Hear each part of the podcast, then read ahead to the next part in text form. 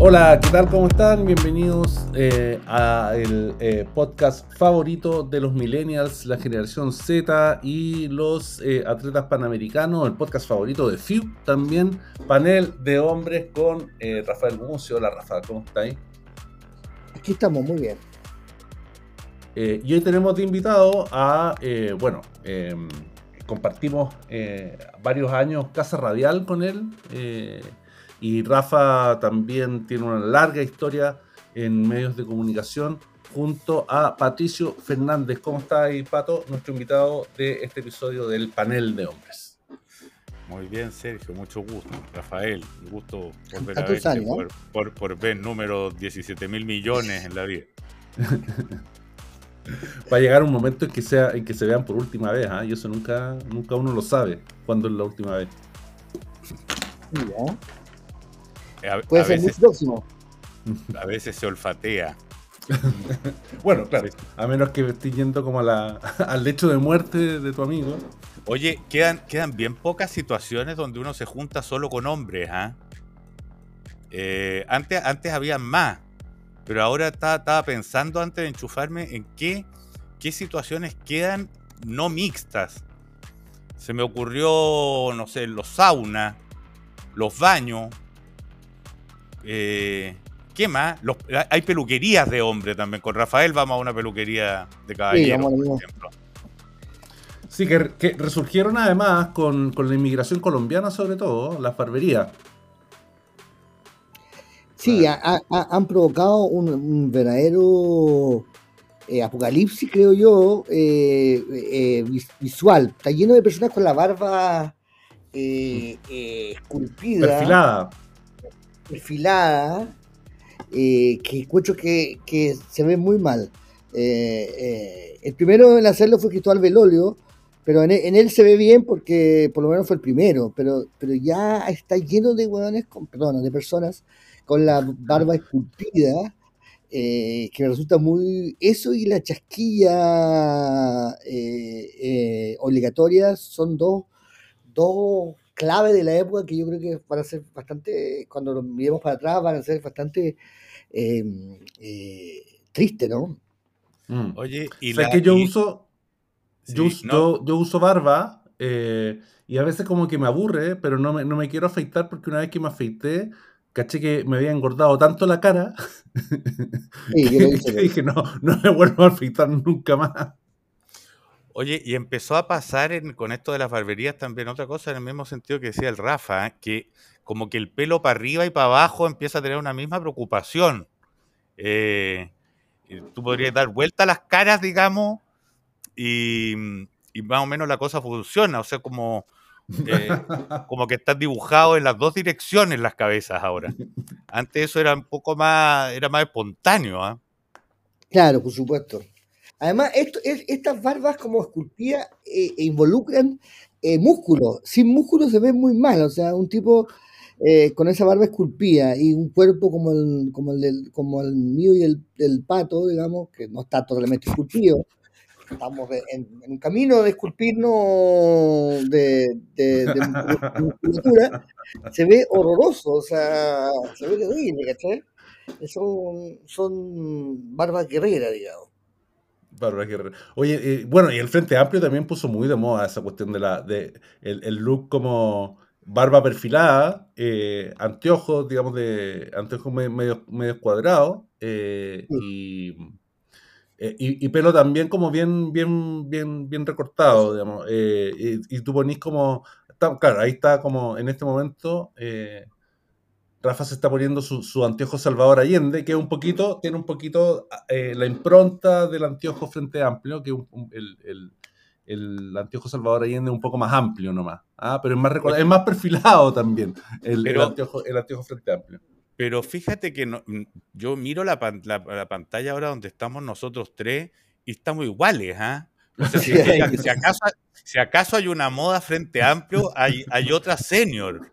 Sí, eh, senior completamente porque nosotros tenemos la misma barba desordenada, los mismos anteojos eh, de Tartalao, eh, todo más bien venido a menos, digamos. Así que no, sé si estamos en condiciones tampoco de, hacer cosa de nadie. No, no pero, pero es como que la gente del Frente Amplio va a llegar acá, digamos. En algún momento se va a perder la magia y la lozanía y este, y este es el lamentable futuro que le espera.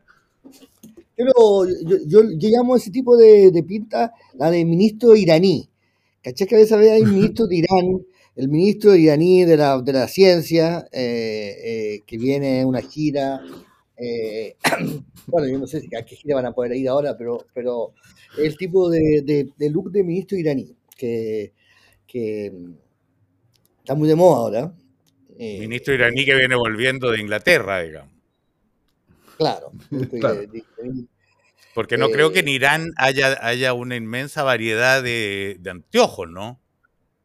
No sé, eh, eh, yo, yo conocí una persona, bueno, que es Juan Gabriel Valdés, no, no, no, no voy a esconderlo, que cuando tú sabes que, Chile no tiene, no, no, tiene embajada en Irán, sino que el, ministro, el, el, el, embajador en la ONU es concurrente en Irán.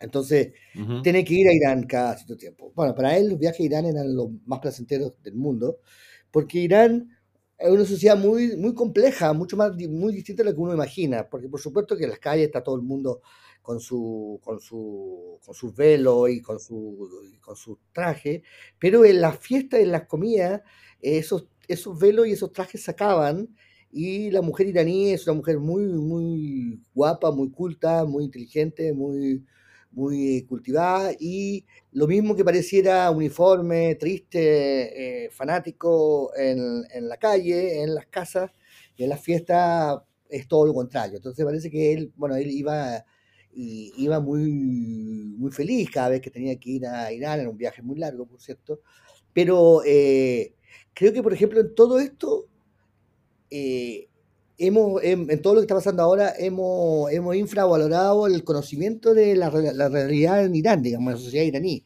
que es mucho más compleja y, que lo que uno imagina. ¿no? Yo, no, tengo no, no, he ido nunca, digamos, y además es muy difícil ir porque si vas si va y te pillan en Estados Unidos que vas no puedes ir nunca más a Estados Unidos porque es como eh, incompatible. Eh, pero yo creo que sí sería interesante averiguar qué pasa en Irán, digamos.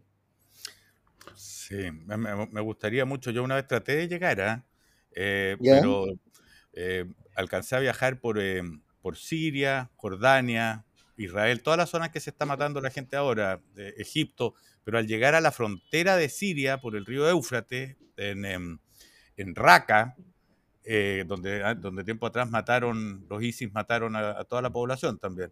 De ahí para allá, estoy, estoy, hablando también, esto fue hace más o menos 140 años, ¿ah? fue como en los años 90. Eh, de ahí para allá, todo ese mundo ya eh, estaba permanentemente en guerra. No se podía cruzar a Irak. La, intención del viaje era hacer el viaje de Alejandro Magno y llegar a la India eh, y pasar por, bueno, todo lo, todo lo que había sido esa, mm, esa zona del inicio de la mm, de la cultura, pero no se podía. Ahora, yo tengo la impresión de que Irán, eso sí, eh, está, está envuelto en un cambucho. O sea, hay, hubo toda una cultura que se desarrolló, eh, mujeres muy liberales que se expandieron, que estudiaron, etcétera, eh, hasta que vino la revolución islámica. La, revolución islámica. Y de ahí para acá, si se tiene, de seguro que debe existir ese, ese espacio que dice Juan Gabriel Valdés, pero que no debe estar al acceso de todos, me imagino. Eh, eh, pero esto, es, imaginación lo que estoy diciendo, pero no creo que tan lejana de la realidad. Sí, a mí me suena que lo que te describía Valdés, Rafa, era como el ambiente al interior de las embajadas y probablemente eh, en un entorno diplomático. No sé si habrá ido como a la casa del el vecino promedio iraní y su familia un fin de semana a echar la talla. No, no, pero, pero sí eh, eh, en estos últimos, porque desde que, desde que, que la, la, Ayatollah tomó el poder, han, pasado muchas cosas. Y ha habido movimientos y ha habido elecciones en que casi gana eh, la, la, oposición, la oposición más liberal. hay movimientos de, y que por supuesto los, los que por lo demás no son todos iguales. De estos mulás que uno ve que son todos iguales, que están con, eh, hay algunos que son muy liberales, otros que nada, eh, han, han, impedido eso. Entonces, hay movimientos en, en Irán, movimientos de... Hay, hay, hay, hay, que, hay que pensar que Irán es una sociedad persa, no es una sociedad árabe. Entonces, eso, eso cambia totalmente su... Oye, oye, Rafa, ¿y, ¿y, tú sigues muy militante de, de la causa sionista? Es que nunca he sido sionista, nada, no, no, no, no me no encuentro, no me interesa nada eh, eh, Israel, digamos, no tengo ni una, no tengo tampoco antipatía por Israel, pero no nunca he sido sionista. Lo que, lo que me pasa y que me sigue pasando es que creo que el hecho del 7 de octubre es un hecho totalmente distinto a la dinámica de lo que venía siendo la guerra israelo-árabe o israelo-palestina, digamos, sobre la que por supuesto también tengo una opinión más matizada.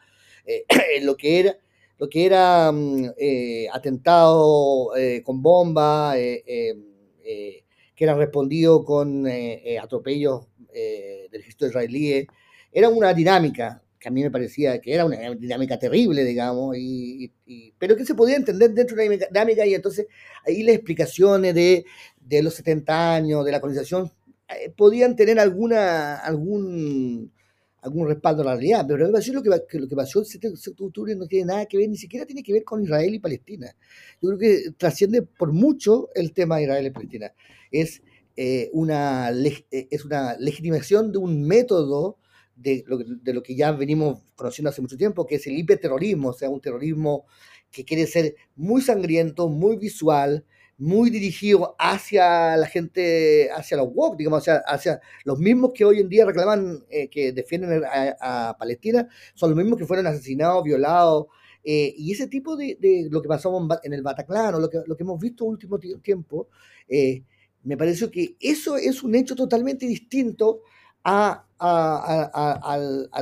entonces cuando me responden, bueno, el contexto, los 70 años, la NACBA y, todo eso me parece que no, que, no, que no corre en este caso, que no tiene nada que ver eh, eh, eh, y, que incluso no es un problema de solo de Israel y Palestina, creo que es un problema Pero tú, Has encontrado, tú, tú, has encontrado muchos defensores de Hamas, así en, millones, de toda la juventud. Así es. Bueno, empezando por, por, por Daniel Hauer, que no, solo no sé, no sé cómo se puede condenar con verdadero entusiasmo los bombardeos brutales en Gaza si es que no se condena con verdadero entusiasmo eh, las acciones de Hamas eh, que las antecedieron. Pero bueno. No, pero se puede. Pero si todo esto es movimiento es... Lo que pasa es que, el mundo de ahora, yo creo que simplemente hay gente que no le gusta pensar, sino que le gusta sentir o que cree que pensar es malo y sentir es bueno, ¿me entendí? Porque, entonces, si desde el punto de vista sentimental tú tienes que buscar quién es el bueno y quién es el malo, quién es el opresor y quién es el oprimido, ¿no es cierto? Acaba de morir un filósofo que se llama Enrique Dussel, que es como un teólogo de la iglesia, que siempre dice que hay que estar siempre del lado de lo oprimido, ¿ya? Y que la verdad siempre la tiene lo oprimido, cosa que bastante estúpida, pero bueno, da lo mismo. Digamos que, que yo estoy ahí. entonces, tengo que ver cuál es el oprimido y cuál es el opresor. El problema es que en el mundo de hoy saber cuál es el oprimido y cuál es el opresor es muy complejo, digamos. Entonces lo que yo elijo para, eh, como parámetro es quién se ve más oprimido y quién siento yo que más oprimido. Y evidentemente que, lo, que, que, que, que, Gaza y que Palestina siempre se va a ver más oprimido porque, lo, porque viven en la pobreza, porque viven en la, eh, porque han sido reprimidos, porque han sido eh, maltratados. O sea, no hay, no, hay, no hay nadie que se ve más oprimido que, que, que, lo, que lo, que, lo, que la gente de la franja de Gaza, digamos. Pero ese, es el gentilicio. pero saber quién, quién los oprimió, por supuesto que Israel es parte de quien lo oprimió, pero no solo Israel, también Egipto, también eh, Jordania, eh, también, eh, y, y, y, y, por supuesto jamás. eso requiere reflexión, y la reflexión está totalmente eh, desvinculada de, del, del, carácter eh, postmoderno, que, en el fondo quiere sentir. Claro, a la hora de sentir, mucho más, más fácil es sentir eh, conmiseración por, por, por, por, eh, por, por, por, Gaza que sentir conmiseración por gente que ha sido asesinada en un, en un, en un lindo kibutz, digamos. Pero claro, esto es la erradicación de la, del pensamiento y luego lo que pasa con esta gente que en el fondo sienten, pero sienten, pero, pero su, su, capacidad de sentir es tan fuerte que en el fondo no sienten nada. Entonces tú veis una persona como, como Greta Thunberg que siente mucho, pero que en el fondo es una persona incapaz de cualquier empatía real ante los problemas. Solo ella tiene claro que el calentamiento global, ahora Palestina, y, ella está ahí y entonces no, no, no, no mira, su, no hay contacto visual, bueno, tiene, creo que tiene una condición, creo que tiene un... Parece que está en el espectro autista, ¿no? Claro, sí. Pero la Greta no podemos... Eh, eh, ¿ah? no podemos depender de ese tipo de sentimentalidades que creo que son absolutamente despiadadas. Al finalmente, finalmente creo que, esta gente que siente tanto es totalmente despiadada. Y desde que existe la palabra empatía, lo único que se ha logrado es que la empatía, eh, la simpatía, eh, se muera, digamos. Entonces ya la gente es empática, pero, no simpática. No, mira, no, yo no sé si suscribo tu, lectura de lo de oprimidos y opresores, pero, pero sí completamente la, de, o sea, de, que sea tan difícil percibir cuál es cuál, digamos. ¿ah? Pero, pero creo que el tema de la, la dificultad para razonar y la, y la prevalencia de la emoción sí es algo que harta mucho, además. Porque, la, mm. porque esa, e, ese hablar desde la emoción, además, es infinitamente autorreferente, por definición. Porque se habla desde eso que siento. Y la razón viene siempre a considerar al otro, porque em, es un pensamiento que, o sea, una, es una manera de concluir que incorpora variables, digamos. Y efectivamente hay mucha flojera al respecto. ¿ah? hay mucha flojera al respecto. Y esa flojera es además, ayer tuiteaba algo, algo, algo en torno a este tema, y esa flojera además es la que eh, omite todo matiz, porque eso mm. requiere un esfuerzo, digamos. Eso es lo que eh, omite, toda, omite toda complejidad, porque mm. eso requiere un esfuerzo. Eh, y sí, y yo creo que lo que va pasando a esta altura es que esto va hartando, va hartando. Mm. O sea, para, para, entregarse al territorio del blanco y negro y de la tontera, eh, uno yo creo que lo soporta un rato, pero, pero ya cuando la agua se prolonga, se genera un aburrimiento muy profundo. A mí me aburre, eso es lo que me pasa, me aburro. Claro, yo también. Bueno, entonces, la, la, parte es que ese, ese mm, énfasis emocional crea el problema añadido de que cancela todo debate, pues si, si, si las emociones no se pueden debatir, ¿no es cierto? O sea, como que, ¿cómo vamos a estar eh, en un foro exponiendo emociones para que luego asumamos la figura de una opinión pública que debe llegar a una conclusión, va a dirimir o discernir cuál es la mejor emoción. O sea, ¿cómo podéis decir, no, esta emoción está mejor estructurada, tiene mejores fundamentos, eh, eh, recurre más a la evidencia que otra. Eh, eh, entonces, estamos poniendo en, el lugar, en el escenario del debate a los actores equivocados, pues son, son actores que no pertenecen a ese escenario. Y además, y además yo te diría que por lo menos los que tenemos formación cristiana, el caso de Rafael y yo, sabemos que en demasiados casos, por lo menos en el territorio de los valores, de la virtud, etcétera, lo, lo evidente, lo, evidente no es lo admirable. ¿ah? Eh, los buenos no quieren parecer buenos, digamos. Los que hacen el bien no quieren evidenciar que hacen el bien. Eh, los, que son los que son capaces de, de, de, gran conmiseración y sentir por el otro no quieren hacer aspavientos de lo emocionados que están por el dolor ajeno, digamos. Eh, y todo lo que sea en ese sentido más bien resulta vulgar, eh, para no decir que sospechoso y desconfiable. Claro, y, en este caso hay un tema que me parece también súper importante, eh, que es el tema del antisemitismo, digamos. Eh, yo, por supuesto, que, que, no hago lo mismo, no, creo que el sionismo y el, y, el, y el judaísmo sean la misma cosa. Hay muchos judíos que no son sionistas y viceversa. Y, muchos palestinos que no son jamás, por supuesto. Claro. Pero además, el, sionismo es una cuestión de origen laico. Eh, claro, o sea, como, como, proyecto político es una cuestión laica en torno a la creación de un Estado de Israel que parte, no sé si a fines del siglo XIX, a principios del XX, pero ya es una cuestión centenaria como proyecto político que no es religioso. Claro, pero, yo siento que, que, que, que, como todo nacionalismo... estás, hablando bien desde los sentimientos, Rafaela. No, no, quiero decir que, como nacionalismo no le tengo ni una simpatía al, sionismo, digamos. Y cuando hacen esos paralelos de, de sionismo y nazismo, también podían poner panaraísmo y podían poner puta, muchas otras cosas, y peronismo, porque el nacionalismo más o menos tiene la misma idea y a mí no, siento una, una, una, genuina antipatía por ello, digamos. Pero mm.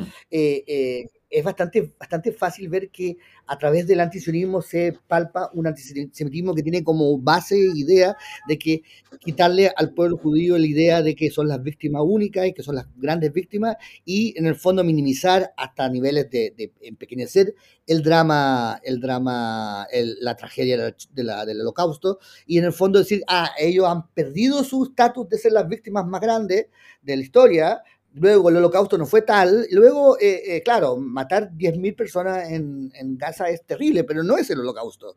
Y no es un genocidio. No, no lo es, digamos. Es crímenes de guerra, sí, pero, no es un genocidio. Pero mira, acá, acá, acá, acá está, pasa, un poco lo que hablábamos antes.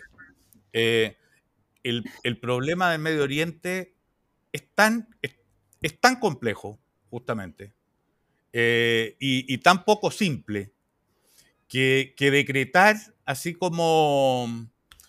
Eh, uno, uno, sí puede decretar, como yo creo, con mucha tranquilidad, o a mí por lo menos me sucede, digamos, que, mm, que, bombardear hospitales es algo nefasto y que está fuera de las normas de la guerra. Eh, mm, que, que, hacer, que, que, no discriminar entre población civil y combatiente y no hacer los máximos esfuerzos posible porque haya el menor costo en población civil es una exigencia que uno le tiene que dar a cualquiera que adscriba a los derechos humanos y a cierta lógica, digamos, no sé, pues que hemos acordado en Occidente. Eh, otra cosa es imaginarse que Israel es simplemente una potencia invasora, eh, abusadora, arrasadora, porque Israel es un punto que está rodeado de enemigos, además. Y por lo tanto tiene que hay, una, hay una lógica en, ese, en esa carrera armamentista, incluso de Israel, eh, que no es, hay algo que uno también puede entender, que es, si yo solo me hago el bueno, solo van a avanzar en mi contra. O sea, si yo solo soy gentil, voy a desaparecer, porque, la, porque soy un punto que está en medio de una presión, digamos, eh, que llama a su extinción. Y de hecho hay quienes, como los, los miembros de Hamas, que llaman a extinguir a los judíos. O sea, que desaparezcan de la faz de la tierra. Ese, ese es su objetivo explícito. Es como el artículo 2. Claro. Por lo tanto, hay, hay una. Entonces, pedirle a ese, cuando el otro está deseando tu extinción, pedirle a ese que está eh, siendo extinguido o que quiere ser extinguido, que, que salga a abrazar a su extintor, digamos, no sé, es complicado. Es una, eh, esa, es una guerra impajaritable, pero de que estamos en medio de un horror. Cuando yo veo la cifra de que ya van cerca de 5.000 niños muertos en Gaza, no hay ninguna manera, digamos, ningún argumento, ningún contexto eh, que permita justificar eso. O sea, mm. no hay, ahí los contextos se extinguen. Eh, sencillamente un espanto. Sí, claro, Pato, es súper, es súper, o sea, es imposible estar en desacuerdo con lo que estáis planteando, pero sí hay un elemento que yo, que yo le agregaría, que es que en toda esa en todo ese terror, en, toda esa barbarie, en todo ese sufrimiento máximo que involucra lo peor de la guerra, que es la muerte de inocentes, eh, y eh, lo peor de la muerte de inocentes es la, eh, son muertes de inocentes que son niños, es que jamás también está en el origen de eso. O sea, jamás también tiene, esa trampa. Jamás tiende esa trampa, tiende esa trampa y jamás se alimenta de las víctimas inocentes infantiles palestinas. Pero aquí es donde porque, porque, se esconde debajo de los hospitales también. Pero, evidente, mm. jamás es un grupo mm. terrorista, extremista, eh, integrista, eh, que contradice todos los principios democráticos que uno desea que se establezcan en la humanidad. Y que, ocupa las, y que ocupa las vías de su propio pueblo para su objetivo. No tiene, que no tiene, ha demostrado no tener mayor problema en sacrificar a su propio pueblo para su cometido y donde uno podría decir incluso sospechar que lo que está sucediendo ahora era parte de las intenciones de Hamas. Ok. Dicho eso, si la intención de Hamas es que el señor Fortuño mate gente, yo no puedo avalar que el señor Fortuño mate gente. Eh, o, torture gente. O sea, esto no puede conversarse en relación a lo que desea Hamas, sino a lo que tú le puedes pedir a cada parte del conflicto. O sea, el, el, esfuerzo de Israel tiene que ser superior. Yo no soy llamado a decir el camino, imagínate.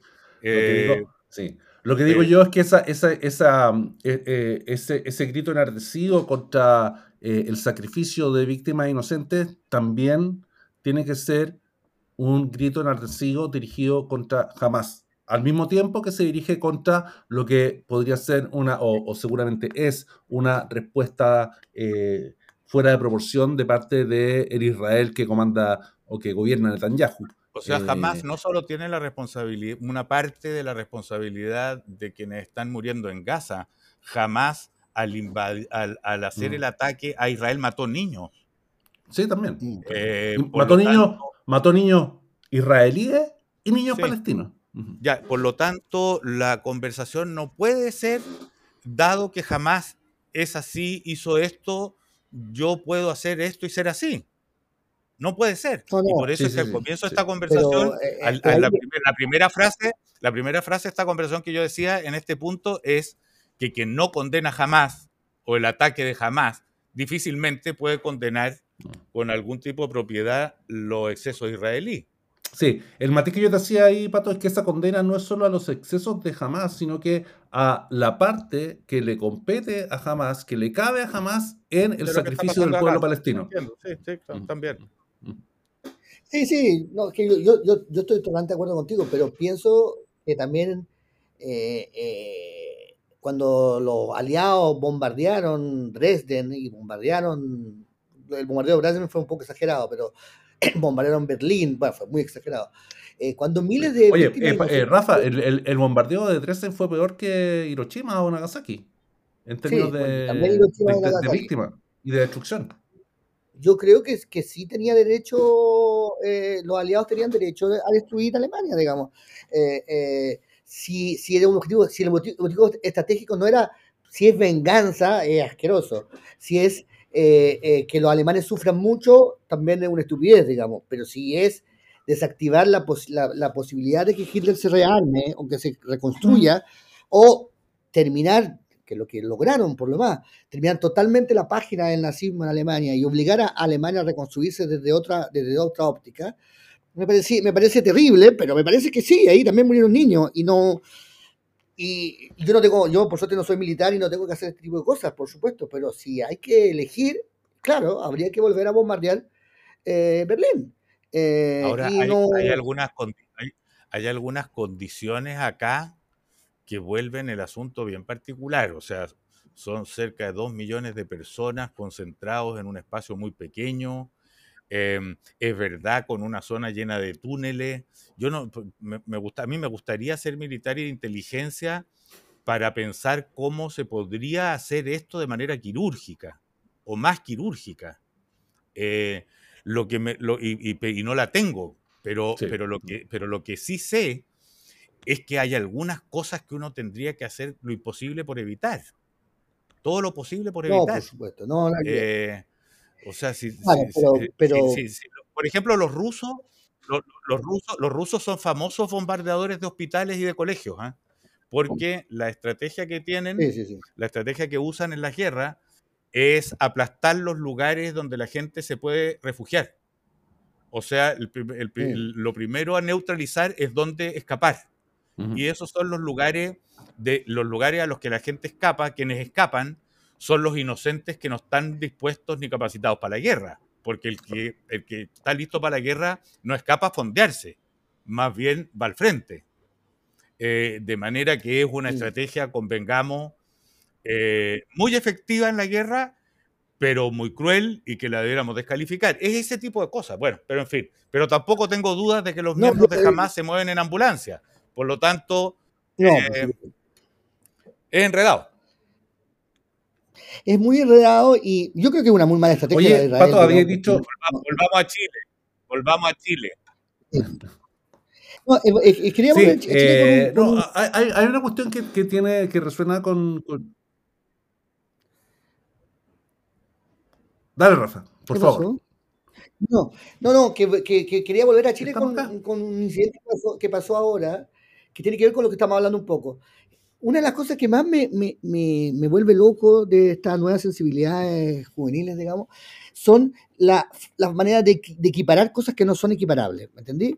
Cuando, cuando usan la palabra genocidio en torno a lo que está pasando en Gaza, es una palabra inadecuada porque no es real hay cosas peores, es, terrible.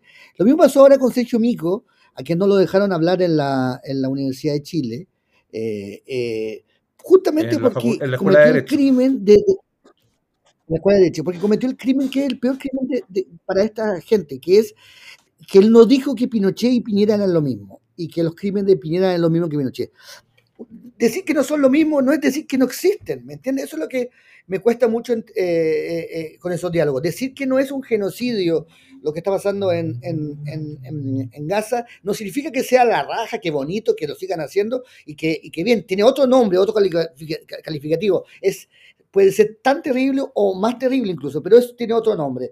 Lo mismo pasó con, entonces, este, esta forma de equiparar las cosas, como, como de, poner, en el mismo, poner el mismo nombre, es como, como una imprecisión que creo que es muy básica en este tipo de... Entonces, el gran crimen de Mico, que últimamente creo que, que no ha hecho más que, que, tonterías, digamos, que llamar a votar eh, a favor, me parece una, una tontería, digamos, pero eh, al margen de lo que él se ha ido convirtiendo, el crimen que le reprochan estos chicos de la Universidad de Chile es no haber dicho que estos crímenes eh, de, de, la policía chilena, que existen, digamos, están documentados, son igualmente graves que los de la, de la dictadura.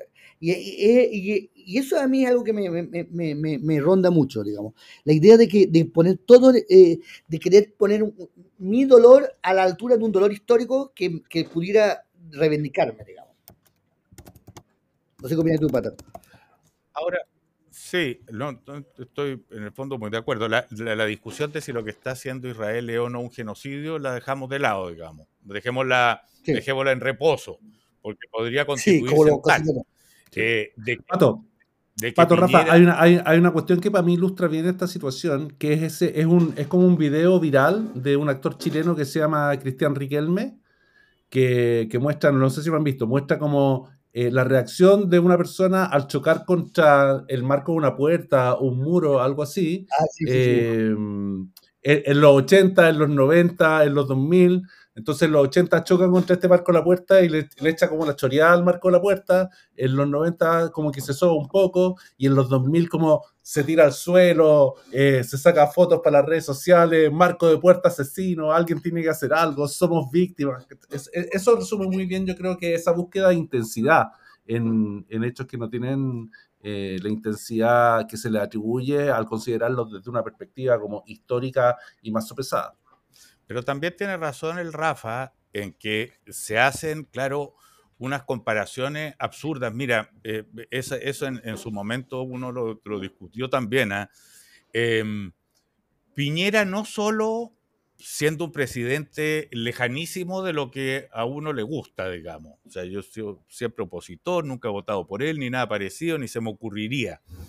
Pero em, Piñera no solo no es comparable con Pinochet, en ningún aspecto, digamos, sino que Piñera, si tú revisas, los estándares democráticos son equivalentes a los de todos los gobiernos post dictadura pinochetista. O sea, no hay, no, no, no, no terminó ni con la libertad de expresión, eh, no, ha hecho persecuciones, no, no, no hay los estándares democráticos de Piñera como pésimo gobernante que fue, eh, son equivalentes a, cualquier, a, los otros que hemos tenido en Chile. Eh, cuando, se, cuando se quiso comparar y equiparar esto con la dictadura, había algo de búsqueda o de deseo incluso como una cierta envidia del horror eh, o envidia del, de la posibilidad del heroísmo que ese horror implica, lo que era bastante ridículo. pero, pero, pero, toda esa comparación se ha eh, disuelto sola desde el momento en que el presidente Boric termina llevando en un avión a una gira al presidente Piñera y busca acuerdos con Piñera que no ha conseguido con el resto incluso de la derecha. Eh, si acaso fuera sustanciosa, digamos, esa comparación que se hizo en algún momento, eh, habría que acusar a Boric de complicidad eh, con la dictadura, digamos. cosa que, sería, que sería más o menos inaceptable por él mismo. Por lo tanto, no creo que haya alguien, salvo un pelotudo en algún rincón, dispuesto a seguir defendiendo que Sebastián Piñera fue un dictador como Pinochet. No, por supuesto, pero, pero existe esa idea como de que, que, habría sido que habría sido bonito que hubiese sido que hubiésemos tenido un dictador como Pinochet, e, Eso es lo que me, me, resulta como incomprensible, es que las ganas de que fuera tan terrible como, ¿me entendí? Yo no entiendo eso, como oye, pucha, pero qué pena, no, no fue como Pinochet, yo quería, yo quería eh, tener como una un sufrimiento para contar. Oye, yo te voy a decir que yo no lo entiendo, pero lo entiendo. Porque lo que les voy a decir ahora es algo que he pensado últimamente y nos involucra a, todos, a nosotros por ser también de un, miembros de una generación. Es bien impresionante haber vivido una dictadura como la que vivimos. ¿ah? Y, se, y, se y, como que se nos va. Tú, Rafa, la viviste buena parte en el exilio, mm. eh, pero yo he, empezado a hacer, pues, bueno, porque estoy escribiendo algunas cosas, qué sé yo, pero recuerdos de la época escolar, del país en el que uno vivía, del toque de queda, de la manera en que se vivía. Es una cosa muy excepcional. Es muy, em, eh, o sea, tuvimos, la, tuvimos el privilegio de vivir el, un espanto que muy pocos pueden vivir. Eh, algo de eso es verdad. Tuvimos el, privilegio, por supuesto que es una, una, palabra dicha muy entre comillas o en cursivas, o, eh, pero, pero algunos vivimos la excepcionalidad, o sea, conocimos un tiempo nefasto, indeseable, criminal, espantoso, etcétera, pero, pero al mismo tiempo raro, eh, no sé, felizmente poco frecuente. Sí, es. Eh, yo. Tú ido con, como con niños al Museo de la Memoria. es bien impresionante cómo, cómo, ellos tratan de procesar esa información. Quedan como bastante marcando ocupados. y, y es difícil eh, transmitirle la experiencia de esos años. ¿ah? No solo la experiencia de esos años desde el punto de vista de lo que estaba pasando eh, en, los procesos grandes, digamos, o sea, como de esta de el accionar de una dictadura, de las violaciones a los derechos humanos, etcétera, sino que también eh, el efecto de eso en la vida cotidiana, en, los espacios de, de, la casa, en caminar por la calle, en la relación con las policías, por ejemplo, eh, que, que, generaba una cuestión muy distinta, evidentemente, a la, que generan hoy día. Tengo, tengo sobrinas que, que, viven en Estados Unidos y que vienen a Chile más bien, yo diría, turísticamente o, o, por fiestas, digamos, para ir a la familia, entonces no, no están muy conectadas con Chile y también la experiencia de ella en el Museo de la Memoria fue bien, bien, tiene que haber sido no muy impresionante, no una cosa como que horroriza, pero sí una cuestión que, que, que cuesta entender, que cuesta asimilar. Eh, y creo que, como tú decís, Pato, es una experiencia bastante única en términos generacionales. Eh. Claro, y que, y que, tiene, que tener, tiene que tener también para las nuevas generaciones algo que les debe resultar también muy insoportable, y es que em, ese, em, ese escandalizarse de ellos ante horrores eh, determinados, cuando alguien le dice, bueno, sí, eso es muy triste, es muy doloroso, pero el, el verdadero horror, es tal. Em, debe ser algo que le resulta también eh, eh, frustrante, fíjate, extrañamente frustrante. Sí, sí. Mira, hay una cuestión que parecía a, la lógica de jamás que estábamos hablando. No quiero frivolizar lo que está pasando en Medio Oriente, pero, pero hay una cuestión que es como la estrategia de buscar insumos, llamémosle discursivos, en el adversario. Y eso, y eso, se, y eso tiene que ver con el caso Piñera, digamos. O sea, eh, Piñera, por falta de información o por confiar en gente que no tenía información real, confiable o sustentable, dice, estamos en guerra con un enemigo poderoso, implacable, etc. Eh, y eso se convierte en, oh, Piñera le declaró la guerra al pueblo chileno. Y, lo, que él, y lo que él estaba haciendo no era eso, pues estaba, estaba hablando de un enemigo que a ese momento, en ese momento, por la información de la cual disponía y que le dieron a Piñera... Dijo, también que estábamos en guerra. Sí, pero dijo que estábamos en guerra con un enemigo mm. poderoso e implacable, algo así. Y lo que... Eh, yo no puedo entender a partir de esas palabras que le haya declarado la guerra al pueblo chileno. Esa es como, es como la búsqueda de un insumo que te da el adversario que magnificado se convierte en un aliado de tu causa. ¿Cachai? Que, es lo que, es lo que también hizo más o menos torpemente la presidenta del Consejo que acaba de entregar la propuesta constitucional, citando un artículo sobre, o una crónica sobre la, la Constitución de 1833, que habla de los verdaderos chilenos, y ella cometió la torpeza de eh, ocupar esa cita y al mismo tiempo le entrega un insumo a su adversario para convertirlo en eh, esta propuesta constitucional distingue entre chilenos que son verdaderos y chilenos que no lo son. Eh, y, ahí ya hay como una, hay como una torpeza de la, de la consejera constitucional, digamos, eh, o, tal vez una, una, provocación que ella estaba haciendo em, conscientemente, pero pretender que eso no se iba a entender en un contexto adversarial es bastante, no sé si ingenuo o es algo que eh, ella no se dio cuenta de lo contraproducente que podía resultar. Mira, para, su, para, su, para su propósito. Yo diría dos cosas.